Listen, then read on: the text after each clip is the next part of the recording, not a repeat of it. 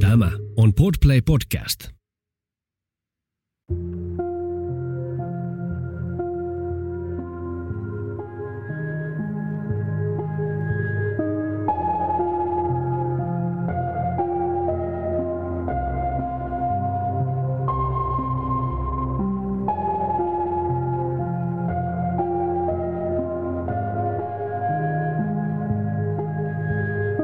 Kuuntelet Siitä on vaikea puhua -podcastia. Jokaisessa jaksossa tulet kuulemaan anonyyminä esiintyvän ihmisen vastauksen kysymykseen, mikä on vaikeinta, mitä olet koskaan kokenut. Nämä tarinat kerrotaan ilman sensuuria tai filtteriä. Yksityiskohdat voivat pysäyttää ja pyydänkin siksi huomioimaan sisältövaroitukset, jotka löydät jakson kuvauksesta.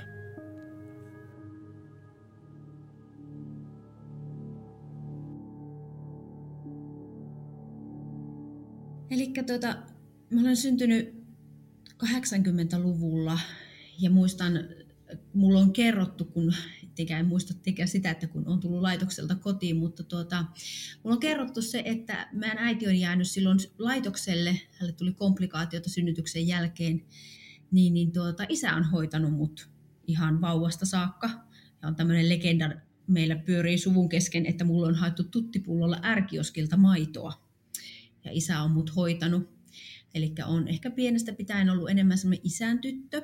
Ja tykännyt kulkea hänen kanssa sitten. Tai hän on ottanut aina mut matkaan kaikille kalastusjutuille ja autokaupoille, rautakaupassa käymään. Ja, ja yhdessä ollaan samoiltu sitten metsiä. Ja olisinko ollut tommonen kymmenen vanha, ehkä yhdentoista, niin sain sitten oman ensimmäisen koiran. Se oli pystykorva.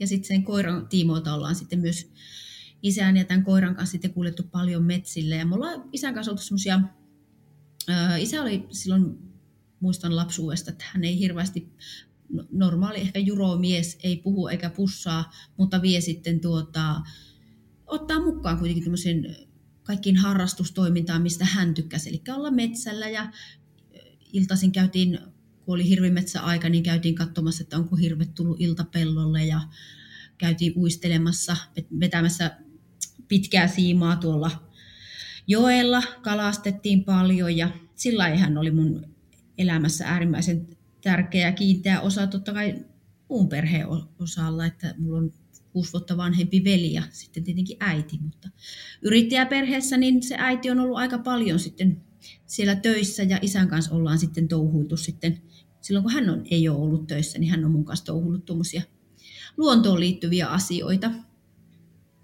Mä isä oli luonteeltaan ö, hiljainen ja tai semmoinen, että ei, ei oikeastaan, tunteikas hän ei ollut, että hän ei sillä lailla osoittanut tunteitaan, johtuiko sitten omasta kotikasvatuksestaan vai luonteestaan, sitä en osaa sen suuremmin enkä lähde sitä puimaan, mutta hän ei niinkö, mm, hänen kanssa oli hirveän vaikeaa ehkä mitään syvällisiä yrittää keskustella, mutta se, että sen tiesi sen sitten läsnäolosta ja hän otti aina matkaan tosiaan joka paikkaan, niin tiesi, että on, on niin kuin tärkeä. Mutta se, että isä oli semmoinen, enemmän ehkä semmoinen, vähän jos pitäisi verrata, niin enemmän semmoinen erakkoluonne, ei viihtynyt isoissa ihmismassoissa, ei ollut mikään tapahtuma-ihminen. kahdeksankymmentä-yhdeksänkymmentäluvuilla, että ihan normaalia työelämää kävi perheyrityksessä ja että ei ollut mikään semmoinen yltiö, yltiöpositiivinen tai mikään tämmöinen hauskuuttaja perheessä, että semmoinen aika tasainen ja, tasainen ja turvallinen. Eli mulla oli siinä aikaisemmin semmoinen elämänvaihe, että erosin lasten isästä, eli mulla on kaksi poikaa, oli silloin kaksikymmentäneljävuotiaat, kun otin, otin avioeron sitten poikien isästä, niin se oli pienellä paikkakunnalla yrittäjäperheelle, se oli kova kolaus. Mun vanhemmat oli totta kai lasten lasten kanssa, olivat yhteydessä ja saivat heitä hoitaa ja onneksi hoitivatkin, vaikka meillä aikuisilla ei välttämättä kaikki ollut niin ruususta yhteiselämää, mutta että oli meillä siinä ajanjakso, milloin me ei välttämättä edes joka viikko edes soitettu, tai edes välttämättä vaikka soitettiin, niin ne liittyy vaan esimerkiksi minun lapsiin, että saavatko he tulla hoitoon. Jurolla miehellä, joka ei puhu, puhu mistään, eikä ole varsinkaan omia tunteitaan näytä, niin silloin ei tajunnut, että ne ne asiat, mitä hän teki ja millä tavalla hän ilmaisi itseänsä tai yritti ilmaista, niin että ne olisi ollut sitä masennusta. Jälkikäteen on tajunnut, että ne oli, oli merkkejä siitä, että hän on huono olla itsensä kanssa. Mutta silloin niitä ei ymmärtänyt. Muistan semmoisen, semmoisen tuota, meillä oli siis huoltamoyritys tuolla Tervolassa silloin, ja me oltiin siellä isän kanssa sitten, minä olin siellä töissä, meillä oli välit todellakin lämmenneet, ja olin sitten vanhempien perheyrityksessä, olin töissä, ja isän kanssa oltiin sitten syömässä siinä yhdessä, ja hän iltalehteä lukiessa sitten miehenä, joka ei paljon keskustele, niin sanoi, että mä haluaisin tutustua sun nykyiseen elämään. Mulla oli silloin, oli tuota... seurustelukumppani oli silloin avomies, ja tuota, isä sanoi tosiaan siinä, että mä haluaisin tutustua sun elämään uudelleen, ja on pahoillaan, että meillä on ollut huonot välit. Ja minäkin ajattelin, että no okei, tässä on vaan meillä uusi elämänjakso alkamassa, että no, että ehdottomasti tuu käymään meillä, ja olisi kiva, että tutustuisitte ja, ja olisit meidän elämässä enemmänkin. Tuota, maanantai-aamu lähti sillain se kolmas kymmenettä, että vein lapset hoitoon. Mulla oli vapaa päivä silloin, mutta vein heidät perhepäivähoitoon, että tuota, kerkeän, mulla oli vähän opiskeluita siinä samalla, kerkeän opiskella. Ja poikien perhepäivähoitaja asui siinä vajaa puolen kilometrin päässä Leenalle. Leenalle voi, vein pojat ja, ja tuo, tulin kotiin, ja sit isä soitti siinä. Joskus olisiko ollut tuota yksitoista tienoilla soi puhelin, ja että no mikähän, että onkohan se tulossa Tukussa käymään kaupungissa tai jotakin, että, ja vastasin sitten, että no heippa. Ja sitten sieltä vaan kuului ensimmäisenä, että tämä on meidän viimeinen puhelu. Mekin olin sillä, että no ä, siis mitä, että mitä sä niin höpötät, joo joo, että tämä on meidän viimeinen puhelu, ja en muista sitä kauhean tarkkaan, mitä kaikkea me ollaan keskusteltu. Me oltiin puhelimessa noin puolitoista tuntia. Sanatarkkaa en muista kaikkea, mutta totta kai siinä sitten keskusteltiin paljon, ja hän jätti mulle suullisen perinnön, jauho teki. Ja sitten tuota, hän kulki levottomasti edestakaisin meillä kotona. Välillä kävi ulkona ja välillä, välillä kävi sitten tuota autotallissa. Ja, ja, ja muistan sen, kun hän katsoi lämpömittaria ja sanoi, että yksitoista pilkku yksi astetta lämmintä. Sitten hän sanoi kohta, että, tuota, että ootapa vähän aikaa, että tuohon tuli nuohoja. Ja kuulinko he puhuu siinä nuohojan kanssa. Ja isä sanoi, että joo, hän on nuohonnut kaikki, että ei ole mitään, mitään mitä täällä tarvitsisi tehdä. Että, että tuu sitten ensi vuonna uudelleen. Ja, ja sitten nuohoja lähti, ja me jatkettiin puhelimessa hänen kanssa olemista. Ja isä sitten samalla kertoi mulle, että hän on esimerkiksi kaikkien meidän autoihin, minun ja veljeni ja sitten isäni ja äiti autoihin on tilannut kaikkiin huoltoajat valmiiksi. Ja, ja hän on kaatanut kotoa semmoisia puita, mitä äiti on toivonut jo monta vuotta, että kaajetaan. Että hän niin valmistel, oli valmistellut sen, sen päivän ja sen ajanjakson sillä lailla, että hän on tehnyt kaiken, mitä on niin jäänyt niin sanottuja rästitöitä tekemättä. Ja mitä äiti on esimerkiksi pyytänyt ne puitten kaajot. Että hän on tehnyt kaikki semmoiset valmiiksi, että ne ei jää niinkö kenenkään muun riesaksi. Ja tuota, sitten me siinä isälle jossakin vaiheessa sanoin, että ymmärrätään sä, että sä oot meille äärimmäisen rakas ja tärkeä, että, että sä voi niinkö tehdä itsellesi mitään. No hän ei siihen kommentoinut, kommentoinut millään lailla, ei antanut vastakaikua. Joten siinä puhuttiin, ja isä kuulosti sen puhelun aikana äärimmäisen levottomalta. Ja hän sanoikin monta kertaa, että on kauhean levoton olo. Ja niin kulki siinä puhelun aikana autotalliin ja pihalle ja kotona sisällä. Ja sitten, siis niin epätodellinen olo kuin se voi olla, kun toinen aloittaa sen puhelun, niin tämä on viimeinen puhelu. Ja yrität sitten miettiä, että mit, mitä sä teet oikein, mitä sanoja sä sanot, että sä saat sen toisen pään käännettyä, että se ei tee mitään. Ja no sitten me keksin, että, että no... Kemissä on uimahalli, että mennään uimaan, että tuu kaupunkiin, ajaa Tervolasta Kemiin, ja minä haen pojat aikaisemmin hoidosta, että lähdetään mä uimassa. Ajattelin, että se on aivan nerokas idea, ja että tuota, markkinoin se hälle näin, että hän tulisi meidän luokse, ettei olisi mitään hätää. Ja tuota, sit isä vaan sanoi siihen, että tuota, no katsotaan. että no katsotaan, että no en, että katsotaan. Ja sitten meidän piti sitä niin kuin varmana, että okei, että hän tulee nyt sitten meidän kanssa uimaan. Ja, ja me, että no niin, okei, sitten me nähdään ja mennään sinne uimahalliin. Ja me lopetettiin puhelu. Minä laitoin lenkkarit jalkaan. Kello oli siinä vaiheessa vähän vaille kaksi iltapäivällä. Ja ajattelin, että käyn pikkulenkiin ja haen pojat, että sitten isä on kerännyt tulla meille. Ja tuota, sitten kun pääsin kotiovelta jonkun sata metriä, niin sitten iski se järjetön olotila, että eihän tämä voi näin mennä. Että enhän minä pysty, niin kuin, toinen aikoo tappaa itseensä, niin minä keksin, että mennään uimaan. Että tuota, ei tämä näin voi mennä. Sitten yritin isälle soittaa. Hän ei käännykkään. Sitten kotia, mutta siihen aikaan oli vielä meillä lankapuhelin. Soitin siihen numeroon, hän ei kummastakaan vastaa. Soitin meille äitille töihin. Se oli vähän vaille kaksi ja meillä varti yli kaksi aina vaihtui työvuoro, niin soitin hälle, että tuota, sun pitää lähteä kotiin. Sitten eihän voi, että hän alkaa työvuoro ihan hetken päästä, mutta no ei silloin mitään merkitystä, että käyt kotona, että kyllä ne tytöt tekee vartin pitempään, että sanot, että sun pakko käydä. Ja, ja sen... sitten äiti hyppäsi autoon ja soitti mulle kännykästä sitten, kun oli autolla liikenteessä, ja että mikä tämä homma on, että aja nyt kotia vaan. Että tuota, ei ole mitään, millään mitään merkitystä, aja kotiin nyt vaan, että tuota, siinä oli se perheyrityksen ja, ja sitten meidän kodin välillä oli semmoinen noin nelisen kilometriä maanteitä pitkin, niin tuli sitten sitä välimatkaa ja hän ajoi ja ajoi siihen kotipihalle ja, ja sanoi, että tuota, no on se isäauto täällä, että, että, että mitä sä niin epäilet, että ei sillä ole mitään merkitystä, mitä minä epäilen, että aloita autotallista. Ja kyllähän sen hänelläkin on fiksuna naisihmisenä hän hoksasi heti, että ei tässä nyt ole mistään, mistään tuosta huviajelusta kysymys, että kyllähän tässä nyt on joku tosi kyseessä. Niin. No äiti aukasi autotallioven, sivuoven sitten ja sanoi, että ei täällä ole kettä, tähän lähtee töihin. Että sä voit, sun on mentävä meille kotia sisälle. Ei hän halua. Että no sun on nyt vaan mentävä, että minä olen niin kaukana, että minä en sinne ehdi, että sun on vaan mentävä sinne. Äiti meni takaovesta, mistä meille normaalistikin kuljettiin ja kuulin vaan, kun hän huusi, että täällä se makkaa. Eli isä oli tappanut itsensä meidän olohuoneeseen. Minä löin puhelimen kiinni ja soitin hätäkeskukseen ja selitin, mikä on tilanne.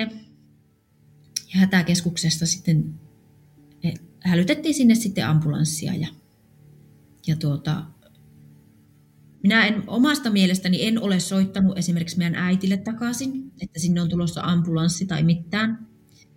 Nämä alkanut järjestelemään, että joku lähtee viemään mut tuonne Kemistä Tervolaan, eli sen lapsuuden kotiin. Sen järki sanoi, että itse ei voi hypätä rattiin, että en ole ajokunnossa. En, soitin omalle veljelleni ja huusin vaan, että nyt isä on tappanut itseensä, nyt se on kuollut. Niin se oli siis niin järkyttävä shokki, että ei sinä niin tajunnut oikein, että onko tämä niin todellista vai ei. Se tuntui niin kuin katsoisi itse jostakin elokuvasta, että eihän tämmöistä voi tapahtua meille, että meillä oli kaikki hyvin ja isällä ja äitissä Virmalla, Virmalla raha-asiat ok ja suunnittelevat mahdollisia eläkepäiviä yhdessä ja, ja on lasten lapsia neljä kappaletta ja, ja tällä, että ei, kaikki oli, kaikki oli niin, jotenkin niin järkyttävää, että se, se oli just niin kuin kattelisi jostakin ulkopuolelta sitä tilannetta. Niin, niin tuota... Öö. No sitten sain järjestettyä kyytin äkkiä ja mua lähdettiin sitten viemään, viemään sitten se neljäkymmentä kilsaa sinne meille lapsuuden kotiin. Ja, ja tuota, sinne paikalle sitten kun pääsin, niin äiti oli viety sieltä pois mun veljen perheen luo. He asui siinä muutaman kilometrin päässä. Ja tuota, siihen meille kotia, kotipihalle kun meni, niin muistan sen semmoisia niinkin ei relevantteja asioita kuin, että ruumisauto oli ajettu nurmikon päälle. Meillä ei ole mitään käytännön merkitystä, mihin se on ajettu, koska se on tullut hakemaan vainajaa, mutta semmoinen asia siinä kohtaa kismitti, että miksi se on ajettu nurmikolle. No, en siitä mitään sitten sanonut tietenkään. Tajusin vaan, että isä nostetaan ruumispussissa sitten sinne, sinne ruumisautoon ja poliisi on siinä, tulee ottaa mua sitten vastaan ja ilmoittaa, että sä et saa sisälle mennä. No, minä olen semmoinen ihminen, että jos sanotaan, että ei, niin sitten minä menen varmasti.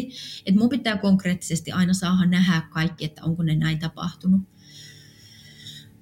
Ja tuota, pääsin sitten, poliisi sanoi, että no hän lähtee sulle matkaan sitten, että eihän hän voi tietenkään kieltää sotaikunnan ihminen, mutta hän on varoittanut sua. Ja me sanoin, että joo, mä ymmärrän sen, että sä varoitat, mutta tämä on mun koti ja mulla on oikeus sinne mennä. Ja sitten selvä, mutta hän tulee sun matkaan. Ja hän tuli mun matkaan, me käytiin siinä sisällä ja se, se jännitti. Toki mulla oli semmoinen olo, kun poliisi tosiaan sanoi, että älä mene, just semmoinen, että no minähän menen, hyvinkin päättäväinen, mutta silti pelotti. Eikä tiennyt mitä odottaa. Enkä se oli kuitenkin se oli tärkeää mennä. Ja isä oli tosiaan hirvikiväärällä ampunut itsensä meidän olohuoneessa, niin niin se ei ollut se ei ollut enää koti. Et se oli vaan se oli se paikka missä isä teki itsemurhan, mutta se oli mulle kauhean tärkeää nähdä konkreettisesti paikan päällä, että se on oikeasti tapahtunut. Suosittelisin, joka sattuu joutumaan tämmöiseen samanlaiseen tilanteeseen, niin kuitenkin kuuntelee niitä ammattilaisia viranomaisia siinä, että jos he neuvoo ja ohjeistaa jotakin. Ja sitten harkita siinä vielä, että ootko sä oikeasti menossa. Omalla kohdalla se ei ollut, mulla ei ollut muuta vaihtoehtoa, mun oli pakko vaan päästä sinne meidän kotiin sisälle. Se tilahan ei enää, ja yleensäkään se talo ei tuntunut enää kodilta. Sitten oli niin se, se koti oli niin riisuttu sen tilanteen jälkeen ihan totaalisesti pois. Se oli vaan, se oli vaan verta ja, verta ja, tuota, ja no, päänkappaleita täynnä oleva olohuone, keittiö, tila, joka tajut, tajuttiin siinä vaiheessa, että se täytyy laittaa kokonaan remonttiin. Et silloin maanantainhan minä yritin sillä tosiaan kotona siivota ja totesin sitten, että ei tästä tule mitään näillä koti, kotikotoisilla vehkeillä. Ja sitten tilattiin se tapaturmapaikka siivoja Oulusta, kun hänet vihdoin ja viimein löydettiin. Niin tuota, mutta se oli semmoinen, myös kuuluu tähän omaan suruprosessiin varmasti ja siihen ehkä siihen eheytymiseenkin ja kaikkeen, että mun oli pakko kokeilla sitäkin. Kuvitella, että pystyn yksin hoitamaan niin suuren asian, mutta sitten täytyy myöntää, että en pysty ja onneksi annoin periksi, koska ei se olisi maallikkona onnistunut semmoisen, semmoisen sotkun jälkeen se siivoaminen, niin ei se olisi onnistunut lainkaan. Ja remontin alkaessa, niin kun siellä oli käynyt tosiaan ne tapaturmapaikka siivoja, että todettiin, että lattiat ja kaikki pitää alkaa laittaa uusiksi, että veri on kerennyt valua parkettien läpi sitten betoniosille niin, ja tapetit, ikkunat, kaikki on ihan, ihan sotkussa, niin, niin silloin meillä äiti päätti kanssa, että hän ei siihen halua enää jäähä. Se remontoitiin ja, ja myytiin ja uudet ostajat tiesi tasan tarkkaan, mitä siellä on tapahtunut. Eli heiltäkään ei mitään pimitetty, koska se ei olisi ollut oikea, oikea tapa toimia. Niin, mut jälkeenpäin meillä äiti on sanonut, että ei olisi pitänyt myyä, että siellä on kuitenkin ollut kaikki muistot.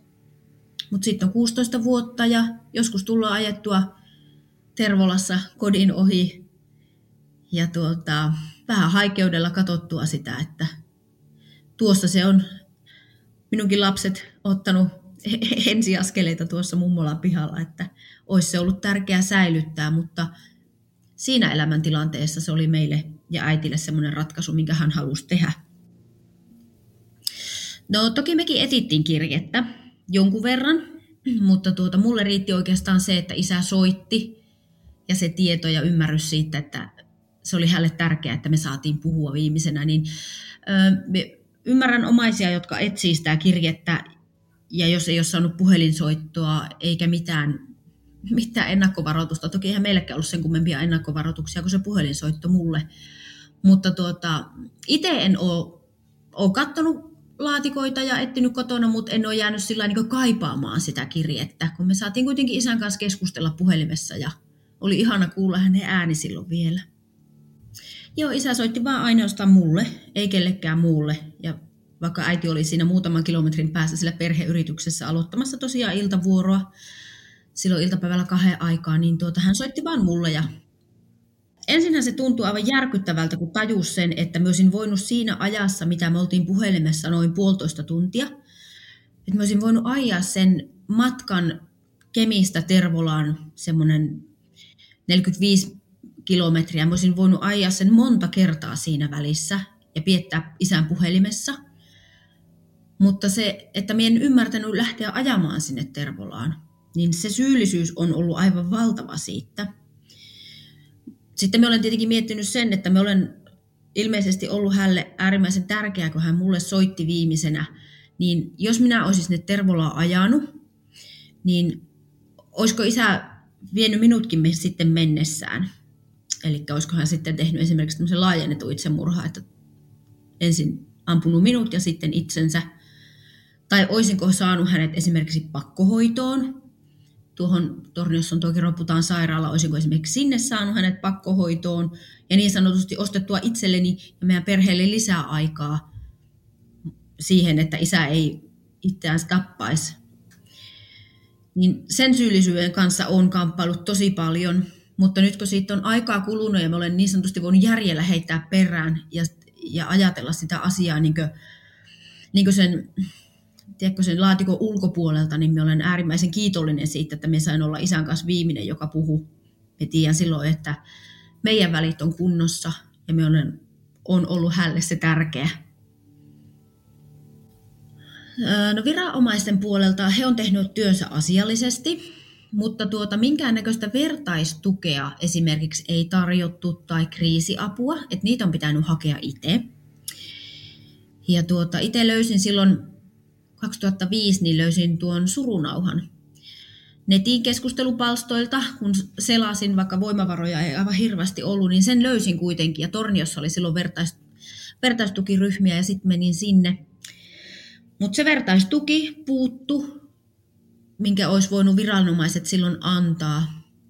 No hautajaiset järjestettiin tässä Kemissä. Äiti halusi, että isä hauvataan tähän Kemiin Paattion lehtoon, eikä Tervolaan. Ja tuota, me käytiin hautaus, hautaustoimistossa, käytiin valittamassa se, isälle se puinen arkku ja valittiin kukat siinä ja pitopalvelukin taitiin, taidettiin samalla kertaa varata. Hautajaiset oli viidestoista päivä kymmenettä Ja tuota, itse tilasin semmoisen kukkalaitteen, jossa oli syksyn värisiä ruusuja. Ne oli joku, joku eri, erikoinen laji, se piti tilata aikaisemmin, mutta se vaan näytti kauniilta. Ja kun se oli syksy ja meidän isä tykkäsi syksystä, niin ne vaan sopii ne ruusut sitten. Ne oli keltavoittoisia ja silloin siunauspäivä aamuna. Taisin aamulla soittaa vielä hautaustoimistoon, vai oliko edellisenä päivänä, että minä haluan sittenkin nähdä isän. No hehän ilmoitti mulle tietenkin ammattilaisina, että, että, tuota, että ymmärräthän, että hänellä ei ole puolikasta päätä, että sinä et kasvoja voi nähdä. Mutta kasvolina pidetään kasvoilla, että voit käydä arkkuun viemässä esimerkiksi jotakin, jotakin muistoja, jos haluat. Ja halusin käydä viemässä. Ja tuota, todellakin kasvolina pidettiin kasvoilla. En halunnut edes ottaa poissa, ei ollut lainkaan semmoinen olo, mutta tunnistin isän kädet ja hänen jalat. Ja me laitettiin hänelle villasukat jalkaa yhdessä siinä hautaustoimiston työntekijän kanssa. Ja, ja tuota, sitten vein isälle hänen hirvimettällä piettämän pipoon. Ja sitten äh, isä oli tehnyt semmoisen puukuksan tai itse polttokynällä siihen taiteillut sitten hirven ja hyppäävän lohen. Niin vein ne sitten hänelle sinne matkaa, että hän on sitten tykötarpeita siellä arkussa, niin tuota, se oli äärimmäisen tärkeää. Se järjestettiin noin vaan, puhelinsoitto vain, ja se järjestettiin. Niin hautajaiset meni. Paattion lehon kappeli on kaunis paikka.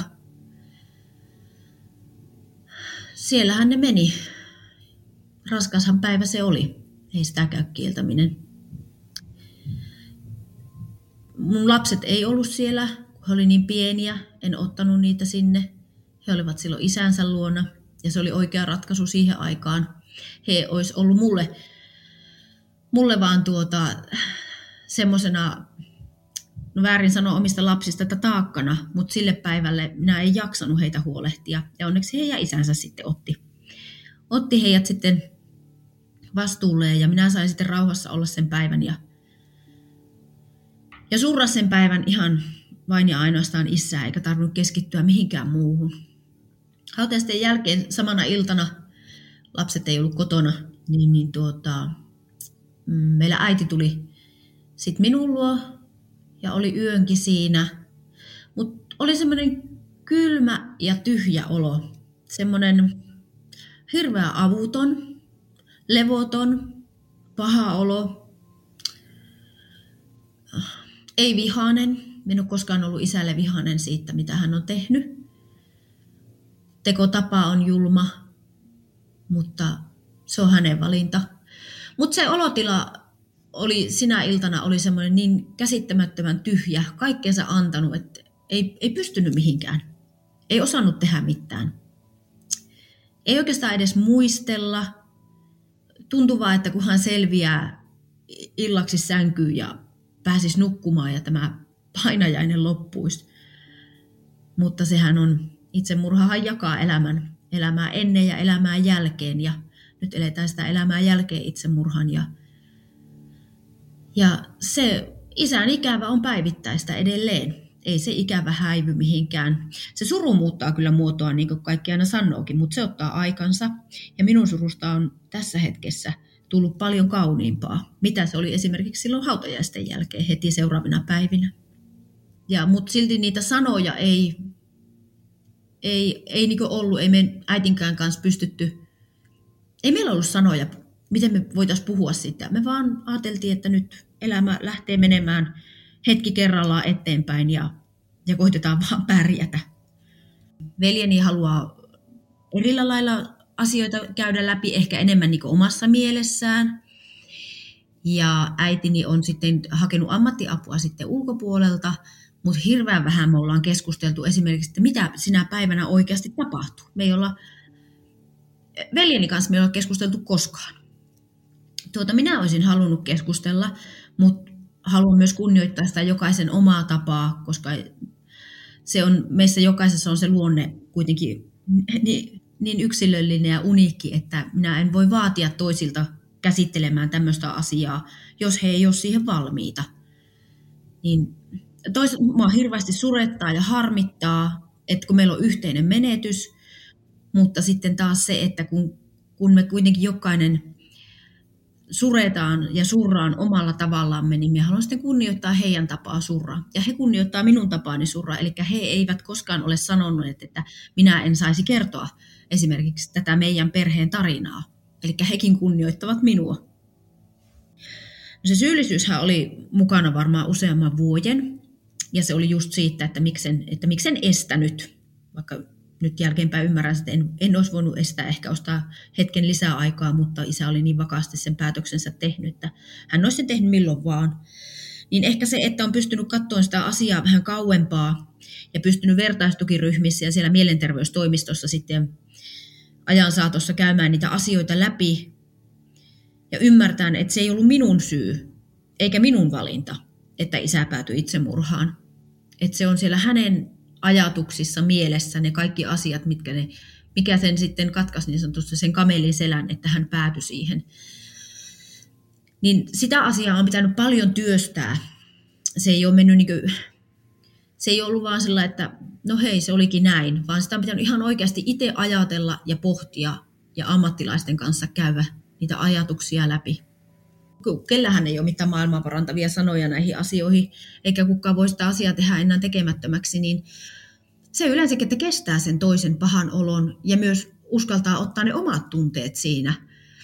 Että se on ammattilaisenhan pitää muistaa se oma ammattietiikka siinä, että ei voi niin kuin romahtaa omaisten kanssa. Ystäväpiirissä se on vähän erilaista. Mutta se, että ei pelättäisi niitä, ei omia tunteita, eikä sen toisen tunteita, eikä tuskaa. Sun ei tarvitse sanoa mitään. Sä pyydät vaikka vaan kahville. Ja se, että ihmiset muistaisi myös se, että hautajaisten jälkeenkin se suru jatkaa edelleen niillä omaisilla sitä elämää. Se ei häviä hautajaisten jälkeenkään mihinkään, vaan silloin heidän omaisten pitää alkaa opettelemaan se uusi elämä. Se ensimmäinen vuosi menee täysin sumussa, toinen vuosikin voi mennä ihan sumussa, mutta ne samat juhlapyhät, joulut, uudet vuodet, syntymäpäivät, kuolinpäivät, ne tulee aina vuosi vuodelta aina uudelleen sille perheelle, että ei ole sitä, ei voi sanoa, että vuoden päästä se helpottaa. Ehkä joskus helpottaa, mutta se ottaa aikansa jokaisella omanlaisen, oman mittapuun mukaisesti, että ei ole mitään kaavaa, että näin se menee ja kaikki sä ensin vihaat ja sitten sä taannut ja sitten sä annat anteeksi. Ja, et ne on ihan höpölöpöä semmoiset kaavat ja, ja mallit, että jokainen suree tavallaan ja kaikkien tapoja pitää kunnioittaa ja antaa jokaiselle se oma mahdollisuus surra. Toki sitten, jos se menee itse tuhon puolelle sitten tai, tai ei pysty itsestä huolehtimaan, niin silloin täytyy jo hyvin herkästi sitten muiden kehottaa ammattiavun piiriin. Mä olen ollut aina kiinnostunut niin kuin patologisista asioista ja, ja, ja halunnut yläasteella, olisin halunnut harjoittelun patologia-osa-asteelle, mutta ei mua päästetty. Laitettiin koirahoitolaan, että käy hoitaa ensin koiria. Niin, niin tota, viisi vuotta isän kuoleman jälkeen sanoin äitille, että miten olisi, perustetaanko oma hautaustoimisto? Ja tuota, hän sanoi mulle, että joo, perustetaan vaan. Ja niin me mentiin käymään pankissa ja sanottiin, että meillä olisi tämmöinen idea ja, ja, ja me halutaan vähän erottua joukosta, että me perustetaan u, ihan uusi ja, ja tuota, halutaan valkoinen saattoauto siihen. Pankissa pyöriteltiin paperit ja katseltiin kaikkia, sitten me saatiin laina ja, ja sitten se meidän hautausurakoitsija ura lähti sitten. Minä ajattelin siinä vaiheessa, että minä olen rankan takaa isän menettänyt ja jos minä olen sen asian kanssa olen, niin kuin päässyt eteenpäin elämään ja tolpille, niin, niin mulla voisi olla rahkeita myös auttaa muita, jotka menettää sen läheisen. On se sitten pitkäaikaisen sairauden takia tai... tai itsemurhan takia, tai mikä nyt ikinä onkaan se syy, niin voisin kuitenkin olla sitten läsnä ja tukena siinä. Ja nyt olen ollut hautausurakoitsijana kaksitoista vuotta, ja päivääkään en vaihtaisi pois, että ei tämä helppo ala ole. Monesti tulee itku, mutta se, että itkut itketään kotona. Eli kun mulla on tässä, meidän koko perhe on tässä hommassa matkassa, mun nykyinen mies ja meidän kaikki kolme poikaa, meillä on uusioperhe, niin me yhdessä tehdään näitä ja jaetaan asioita, niin sieltä se on meidän voimavaraa ja, ja sitten me ollaan toinen toisillemme tukena. Niin kyllä hautausurakoitsijan ammatti on mulle se, jos voi sanoa, niin se unelma-ammatti. Muahan ei ehkä mielletä perinteiseksi hauturiksi, kun ehkä perinteinen hauturi on semmoinen keskikäinen mies ja, ja, ja ehkä perheyrityksen perinyt tai... tai tullut sitten ehkä tuota avioliiton kautta esimerkiksi päässyt yritykseen kiinni, niin en ole semmoinen niin sanottu perinteinen hauturi. Mulla on, mulla on lyhyt vaaleat, lyhyet vaaleat hiukset ja mulla on käsissä tatuointeja ja tuota, on avoin, kerron rehellisesti mitä työtä teen, mutta hy- hyvin moni kuvittelee mut ihan muille ammateille. Eli meidän työkuva on semmoinen täällä hautaustoimistossa. Me ollaan kymmenen vuotta tehty kaksikymmentäneljä seitsemän päivystystyötä, eli pääsääntöisesti minä ja mieheni lähdetään silloin hakemaan vainajia, mm, esimerkiksi kotikuolemat, sitten me ollaan toimittu ö, tässä poliisin tapaturma-ajojen päivystäjänä viisi vuotta, ne, ne päivystykset jätettiin tuossa noin puolitoista vuotta sitten poissa, mutta meillä on ollut tässä päivystystyötä nyt kymmenen vuotta. Se jättää tietyllä lailla varmaan jälkensä, mutta se on myös semmoinen elämäntapa, että en tiedä osaisiko ilman niitä olla. Poliisin tapaturma-ajot esimerkiksi, mitä tehtiin viisi vuotta tässä Merilapissa, niin esimerkiksi auto-onnettomuus, kun tapahtuu, niin poliisi hälyttää meidät sitten paikalle hakemaan vainajaa. Me monesti ollaan oltu apuna esimerkiksi pelastuslaitokselle irrottamassa vainajaa autosta. Ja tuota, sitten me kuljetetaan vainajaa asianmukaisesti. Meillä on anonyymit ruumisautot, pakettiautoja, mustia, jossa kaikki ikkunat on tummennettu. Niin kuljetetaan semmoisella vainaja sitten joko nostolakanassa, eli on valkoinen semmoinen lakana, johon vainaja laitetaan, tai sitten ihan perinteisessä ruumispussissa tuonne patologiaosastolle, jossa sitten poliisin ohjeistuksen mukaisesti hänet sitten riisutaan ja lääkäri tulee tekemään ulkoisen tarkastuksen ja poliisi tekee omat raporttinsa. Ja sen jälkeen, kun poliisi ja lääkäri antaa meille luvan, niin me sitten on saatu laittaa vainaja, kirjata hänet patologiaosastolle sisälle ja, ja merkitä oikeaan kaappiin oikea vainaja. Niin, niin tuota, sitten taas vainaja jää sitten odottamaan mahdollisesti sitten oikeuslääketieteellisen avaukseen menemistä, jotka tapahtuu täällä meidän perällä sitten tuossa Oulussa. Niin se on niin kuin lyhykäisyydessään, mitä tarkoittaa tapaturma-ajot. Siihen liittyy kaikki kuolemat, on hukkumiset ja raideonnettomuudet, itsemurhat, tapaturmat, murhat, kaikki mitä vain voi olla. Vainajat ei tule unniin, eikä ne ei vaikuta minun sillä lailla, varsinkaan semmoiset vaineet, johon mulla ei ole minkäännäköistä tunnesidosta. Me kunnioitetaan heitä ja samalla me kunnioitetaan silloin heidän omaisia. Vainaja on meille aina ihminen, vaikka omaiset sanoo, että siinähän on enää vain kuoret. Mutta samalla tavalla me kunnioitetaan heitä. Ja se, että esimerkiksi jos me käydään vaikka vanhainkodilta hakemassa joku pikkuinen mummo, joka on menehtynyt vaikka ikänsä puolesta, että lähdet niin, niin sanottu luonnollinen kuolema, niin minä ruukaan heitä puhutella aina nimeltä ja ihan kun vainaja olisi vielä siinä elossa, hän olisi vielä elävä ihminen, niin sanon aina, että no niin, nyt vähän käänhäytetään sinua kyljelle ja laitetaan meidän lakanaa alle. Ja, että he on meille yhtä tärkeitä kuin elävätkin ihmiset. Ja se, me ruukataan huolehtia sitten esimerkiksi vainajille matkaan aina sitten, jos on, vaikka täällä mummolla olisi ollut joku lempinalle, jota hän on hoitanut ja se on ollut hänelle tärkeää, niin me sitten kysytään hoitohenkilökunnalta, että onko semmoista, jos on, niin sitten otetaan matkaan ja huolehittaa, että se tulee tiukasti sitten kainaloon mukaan, että ei ole kellään yksinäistä, kun me sitten viiään ja kuljetetaan vaineja eteenpäin. Niin me halutaan olla sillä niin lempeästi aina käsitellä kaikkia.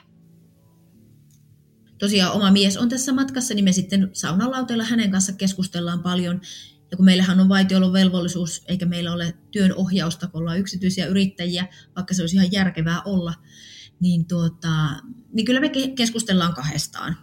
Ja nyt tosiaan, kun meillä on nuo aikuiset pojat, kahdeksantoista, yhdeksäntoista ja kaksikymmentävuotiaat, niin tuota, heko on mukana näissä tilanteissa, niin sitten me aina autossa poristaan tai illalla, kun he tulee käymään sitten, kun asuvat kaikki vähän, vähän jo omillaan, niin tulevat käymään meillä, niin sitten me käydään jotakin tapauksia läpi ja he tietää, että meidän vanhempien kanssa voi mistä vaan keskustella, että meillä on hirveän luottamukselliset välit, niin se, että me keskustellaan perheen kesken, niin, niin se riittää ja me tiedetään, että se tasan tarkkaan se asia jää siihen, että meillä tietää meidän nuorisokin, että nämä on vaitiolovelvollisia, he ovat kaikessa mitä he näkee ja kokee ja minkälaisissa kodeissa he käy ja jokainen koti ja jokainen perhe on yhtä arvokas.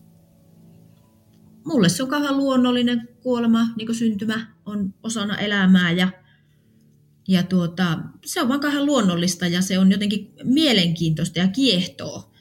Niin siksi on sitten päätynyt tälle alalle, en ole koskaan lähtenyt lukemaan esimerkiksi obduktiopreparaattoriksi, eli tuonta, tuonne patologian osastolle en ole ikinä ajatellut lähteväni töihin, mutta teen tätä unelma-ammattiani ja mielenkiinnon kohteitani tässä työssä.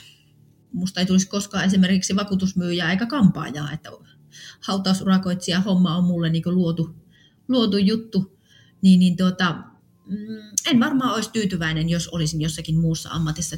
Täytyy sanoa, että vaikka isän menettäminen on äärimmäisen rankkaa, mutta siitä täytyy löytää ne positiiviset puolet, niin se on, se on tuonut mut tälle alalle.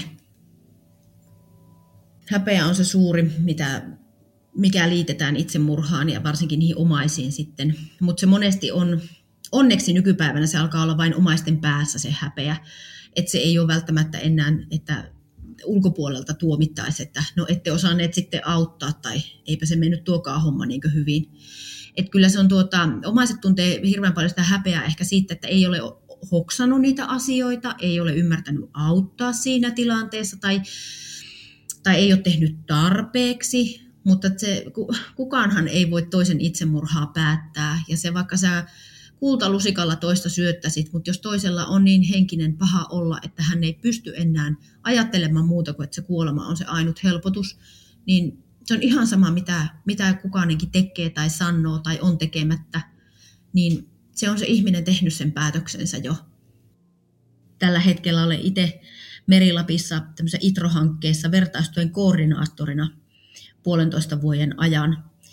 Työskentelen Surunauhan, Surunauhan leivissä ja, ja saan sitten järjestää sekä yksilöapua sekä sitten vertaistukiryhmiä etänä ja, ja sitten tuota lähi, lähikontaktissa sitten surevien omaisten kanssa.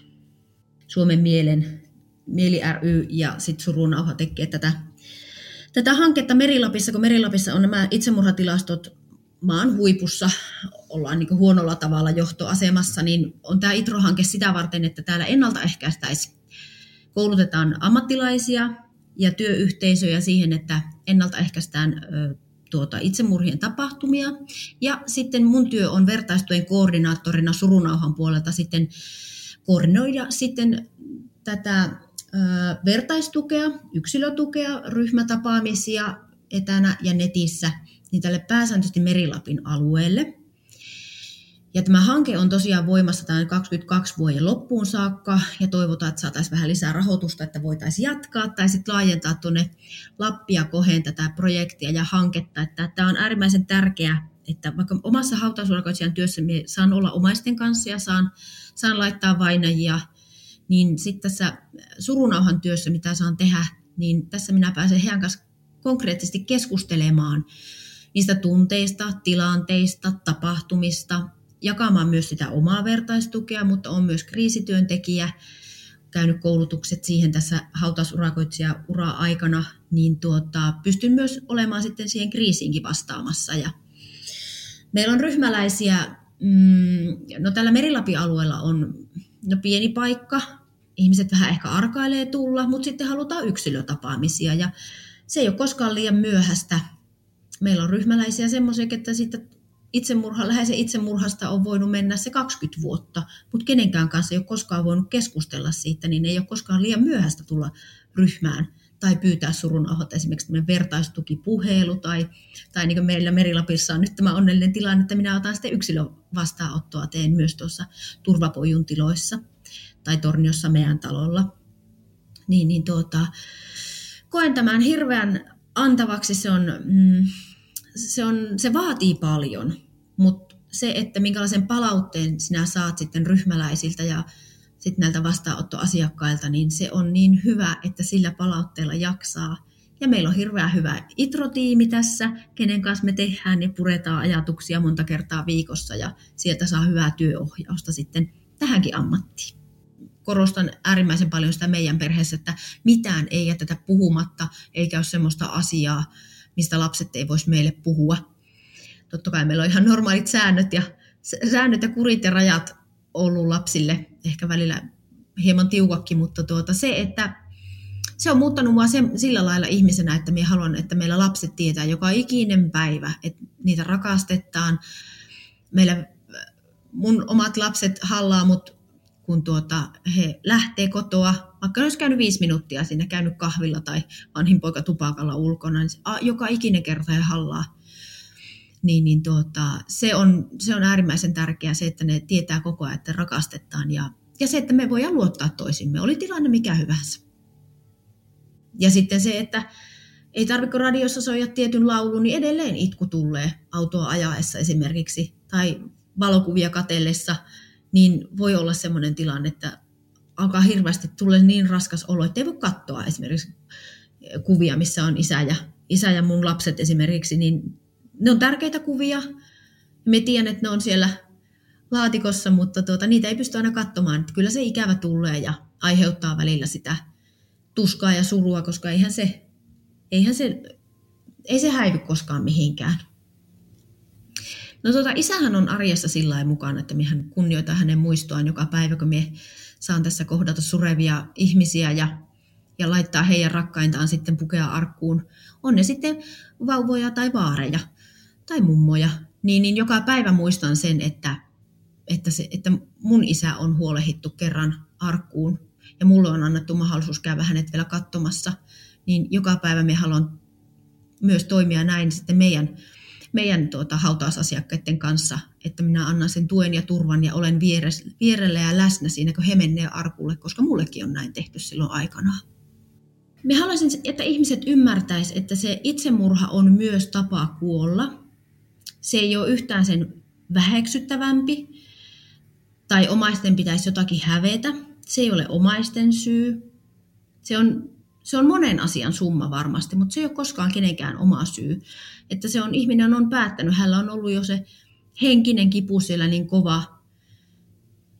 Niin me haluaisin ihmisten ymmärtävän sen ja omaisten tai lähiomaisten tai ihmiset, jotka ajattelee, että itsemurhaan, itsemurhan tehnyttä ei tarvitse esimerkiksi muistella. Niin sen ymmärtää, että se on aina se ihminen, vaikka se kuolisi, kuolisi oman käden kautta, niin se on kuitenkin jollekin aina se rakas ja läheinen. Että sitä ei saa koskaan unohtaa.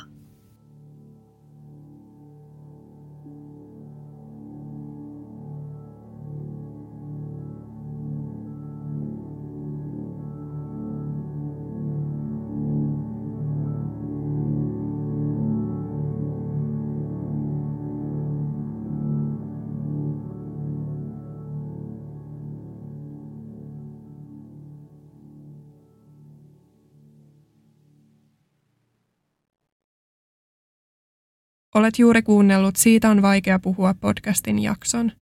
Jos päivän aihe kosketti sinua, suosittelen tutustumaan linkkeihin, jotka löydät jakson kuvauksesta. Jos haluaisit osallistua podcastiin ja kertoa oman tarinasi, voit lähettää hakemuksen osoitteeseen siitäonvaikeapuhua at gmail piste com. Tämän viikon puhuja oli Minttu Väisänen. Podcastin Instagramista sekä jakson kuvauksesta löytyy lisätietoa ITRO-hankkeesta, jonka parissa Minttu tekee töitä. Kiitokset Mintulle, kun jaoit tarinasi. Siitä on vaikea puhua -podcastin löydät myös Instagramista nimellä Siitä on vaikea puhua. Sieltä löydät muun muassa kuvan esineestä, jonka haastateltava henkilö kertoi muistuttavan häntä jaksossa puhutusta aiheesta. Lisäksi sieltä löydät lisätietoa aikatauluista ja tulevista jaksoista. Kiitos kun otit aikaa päivästäsi kuullaksesi yhden ihmisen tarinan. Ensi kertaan.